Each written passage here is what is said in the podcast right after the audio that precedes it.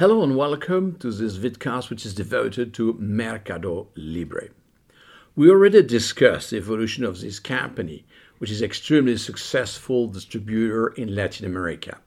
There was an educational film in September 2021 describing opening a marketplace in 1999, payment systems Pago in 2003, and then wallet in 2006.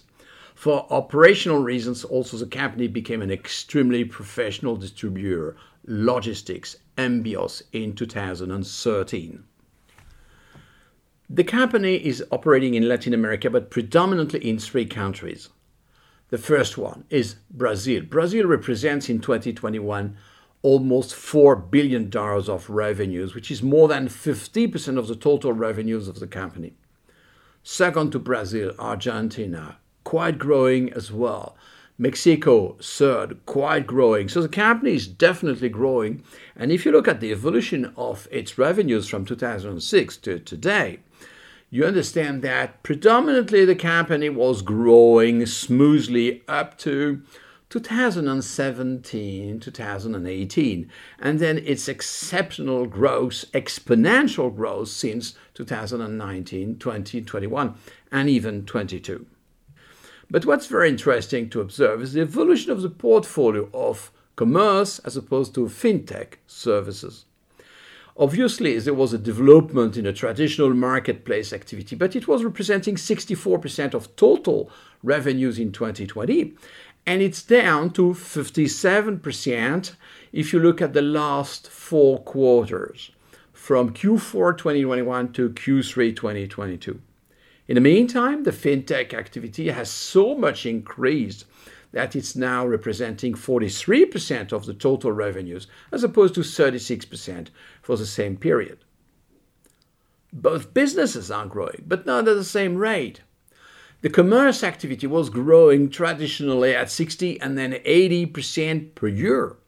Now, if you look at the last four quarters, it's only 20%, only between quotes, obviously. If you compare that with the fintech activity, fintech was growing at 50 and then 70 and then 70 again. So basically, fintech is getting closer and closer to the commerce activity. Now, this is about growth, but what about profitability? Interestingly, the fintech gross margin, sales minus cost of goods sold, is greater than the commerce gross margin. So, as a consequence, when the company was growing very quickly and predominantly in the commerce activity, the gross margin rate was gradually declining from 80 to something like 40 to 50%. Then a stabilization in 2021, and it's up in 2022 because of the improvement, the development of the fintech activity, higher growth rate. Now it's about gross margin. If you want to move from gross margin to the EBIT, to the operating income, you have to deduct the indirect cost, the OPEX. R&D, product development, technology development, sales and marketing, and general and admin. Let's have a look at these three items separately. If you look at the evolution of R&D as a percentage to revenues, it's quite interesting to observe that it was representing something like 5% of revenues 2006 to 2008. Then it gradually moved up to get to a peak in 2015 of about 12%. The company was growing, but the R&D to revenue ratio was growing. So R&D was growing at a rate which is more than the sales figure. What's interesting to observe is then it stabilized at a level of 12% and gradually went down. Not because the company is less investing in research and development, but because sales and revenues are skyrocketing. So, first, you invest in research and development and innovation to create the product. Then you promote and you sell the product. This is why the sales and marketing figure went down from 45% in 2006 down to a kind of stabilization at 20%. And in 2017, once the products are ready, the company is very much investing in sales and marketing. As a consequence, the sales and marketing figure represented 35% of revenues in 2018 and 2019. and then went back to a kind of normal figure, which is about 20%. So the company is first developing the product, then marketing the product so that you can generate higher revenues. In the meantime, general and admin figures were absolutely managed, showing economies of scale gradually declining year after year. It was 15% in 2006, and today it's about 6 7%. So the company is generating economies of scale, the company is investing, developing product, marketing the product. What is the consequence in terms of revenues? You remember what I described in terms of evolution of sales. In 2016, the company is generating sales of about 1 billion. In 2021, it's about 7 billion, and growth will keep on in 2022. But if you look at the evolution of the EBIT, the operating income, the operating income was about 30 to 35% in 2010, in 2012. Then, as the company was not spending but investing a lot, EBIT went down. It stabilized at a level of 20%, then it went down close to zero, and in 2018 and 2019, the company is generating operating losses. Not because the company is not doing a good job, but simply because the company is investing. When investment is down in a P&L, in 2020, the EBIT turns positive again, and then it goes up because then the company is capitalizing on the investment and generating economies of scale in marketing and research and development. It gives me the opportunity to show you again my favorite slide the one which I show anytime I teach. It is the Amazon letter to shareholders dated 1997, the first one issued by the company when it was listed. And basically, it says it's all about the long term. We invest and invest and invest. Maybe at the detriment, at the expense of short term profitability, but it's not important. What is absolutely key is to create a long term market leadership. And what's very interesting is that this letter has been reprinted in the annual report every year since 1997, even though the CEO has changed, recently changed. This very interesting confrontation between evolution of revenues and evolution of the current EBIT as a percentage to revenues is confirmed if you look at the last four quarters. Of course, in 2020, revenue is up and profit is back. In 2021, both are up.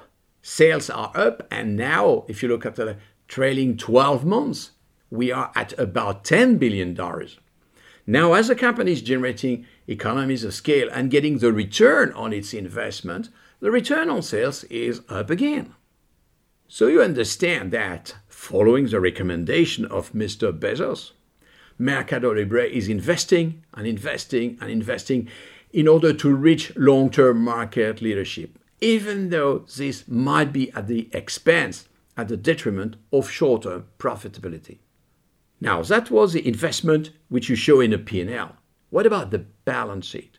You remember that in the balance sheet, you have non current assets and working capital requirement, which is basically the cash conversion cycle. In the cash conversion cycle, you have inventories, which is about zero for the company, just a few handsets for points of sales. It's also accounts receivable and accounts payable. What's interesting is that accounts payable has always been higher than accounts receivable, moving in parallel direction up to 2017. In 2018, accounts receivable is significantly down, and again in 2019. In the meantime, accounts payable is a little bit down. But if you look at the evolution of 2020, accounts payable and receivables are both up. In 2021, accounts receivable is up, accounts payable is down. And as a consequence, the working capital requirement, the cash conversion cycle, which had always been a very negative figure contributing to the financing of the company, is still negative, but much less negative. It's not minus 130, 140 days of sales. It's minus 50. Now, this is about current assets and current liabilities. What about fixed assets, industrial investment, capital expenditures? If you observe the evolution of the company in the long term, you get something which is about 5% capex to revenues, then it goes up to more than 5, 5, 6, 7. And what is obvious is that in 2021, definitely there is an increase in the capital expenditures. So the company has to invest in order to increase its capacity, in order to increase its ability to deliver services to its customers. It's always the same story. Now, if on top of that you add the fact that the company had to invest in the financial services assets, you observe that the company whose capital employed was absolutely negligible and even negative in 2020 turned positive in 2021 and is now quite significantly positive in 2022, about $2 billion, when it was minus 600, minus 700 million dollars in 2020. So, of course, the revenues are growing. But what is definitely a difference comparing today as opposed to yesterday is yesterday the capital employed was negative and contributing to growth financing. Now capital employed is positive and has to be financed. It is always the same story. Growth consumes financial resources. The company is growing its capex to revenue figure. The cash conversion cycle is less favorable than it was before. And fintech grows. Of course, you're growing the fintech. It's successful, it's higher growth margin, you're generating a return on your investment, but the assets which are devoted to fintech are no more 1.5 billion, which is what it was three years ago, but it's now 4.3 billion. It's an increase by almost 3 billion. Then the question is how do you finance growth? To finance growth, you remember there are two ways basically, debt and equity. In the equity, you have profit and equity capital. The bottom line is positive, but far from contributing to the level which is required to finance growth $83 million in 2021. It's far from being enough. This is why the company in 2021, the same year, made an equity issue. But the objective of the equity issue was to repurchase the notes convertible kinds of convertible bonds and also to contribute to simplifying the balance sheet, preparing the balance sheet for its future. So it's not much cash coming from equity. What about net financial debt? It was significantly negative up to recently. But Q3 2022 shows a net financial debt which is positive by $300 million. Of course, if you compare that with the market capitalization, which is $48 billion, it looks negligible. But you understand that the company will probably need some additional equity tomorrow and the day after. To issue equity, you have to look at your stock price. If you compare the stock price of Mercado Libre with the Nasdaq, you observe that during years the Nasdaq was up and Mercado Libre was a little bit up. Then there was an interesting period from 2015 to 2019. It was getting higher and higher and higher, and 2020 was an explosion of the stock price. Now, the company made the equity issue when the stock price was almost at the highest level. But you remember that during the last month, the Nasdaq went down. As a consequence, Mercado Libre went down also. The beta which represents a systematic risk, the sensitivity of stock market return to stock market index is 1.6 at Mercado Libre. What does it mean? It means that when the Nasdaq is up or down by 1%, Mercado Libre on the average is up or down by 1.6%. So when Nasdaq is down, Mercado Libre is amplifying the downside and lost almost 50% of its stock price. So the company was quite opportunistic, issuing shares at 1,500 and something dollars, quite close to the highest figure, which was 1,900. But now, when the stock price is less than $1,000, if you want to issue shares, you're going to dilute the shareholders.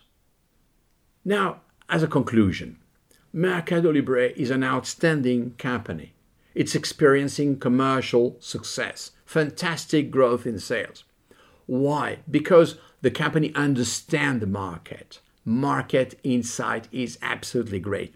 And because also Envios logistics of the quality of execution. We've been privileged to observe this very successful sequence. You develop the product, R&D, you market the product, sales and marketing. Then you generate skyrocketing revenues. At first, the EBIT is negative because you're investing. Then EBIT is profiting from the increase in revenues. You generate economies of scale. And this is a successful sequence again. Now, the day you want to go through this sequence, you have to invest. If you want to invest, you have to accept lower profits today to create the conditions of this long term market leadership, which was observed and privileged at Amazon. What is interesting is that in Latin America, Mercado Libre is a successful Amazon. Amazon is not locally. But growth consumes financial resources. Of course, it accelerates the value which is created by performing firm, and Mercado Libre is performing. But the day you consume financial resources, the question is where will the money come from? So far, so good. So far, excellent for Mercado Libre. But what will be very interesting to observe is how the company is going to finance its growth tomorrow. Thank you very much.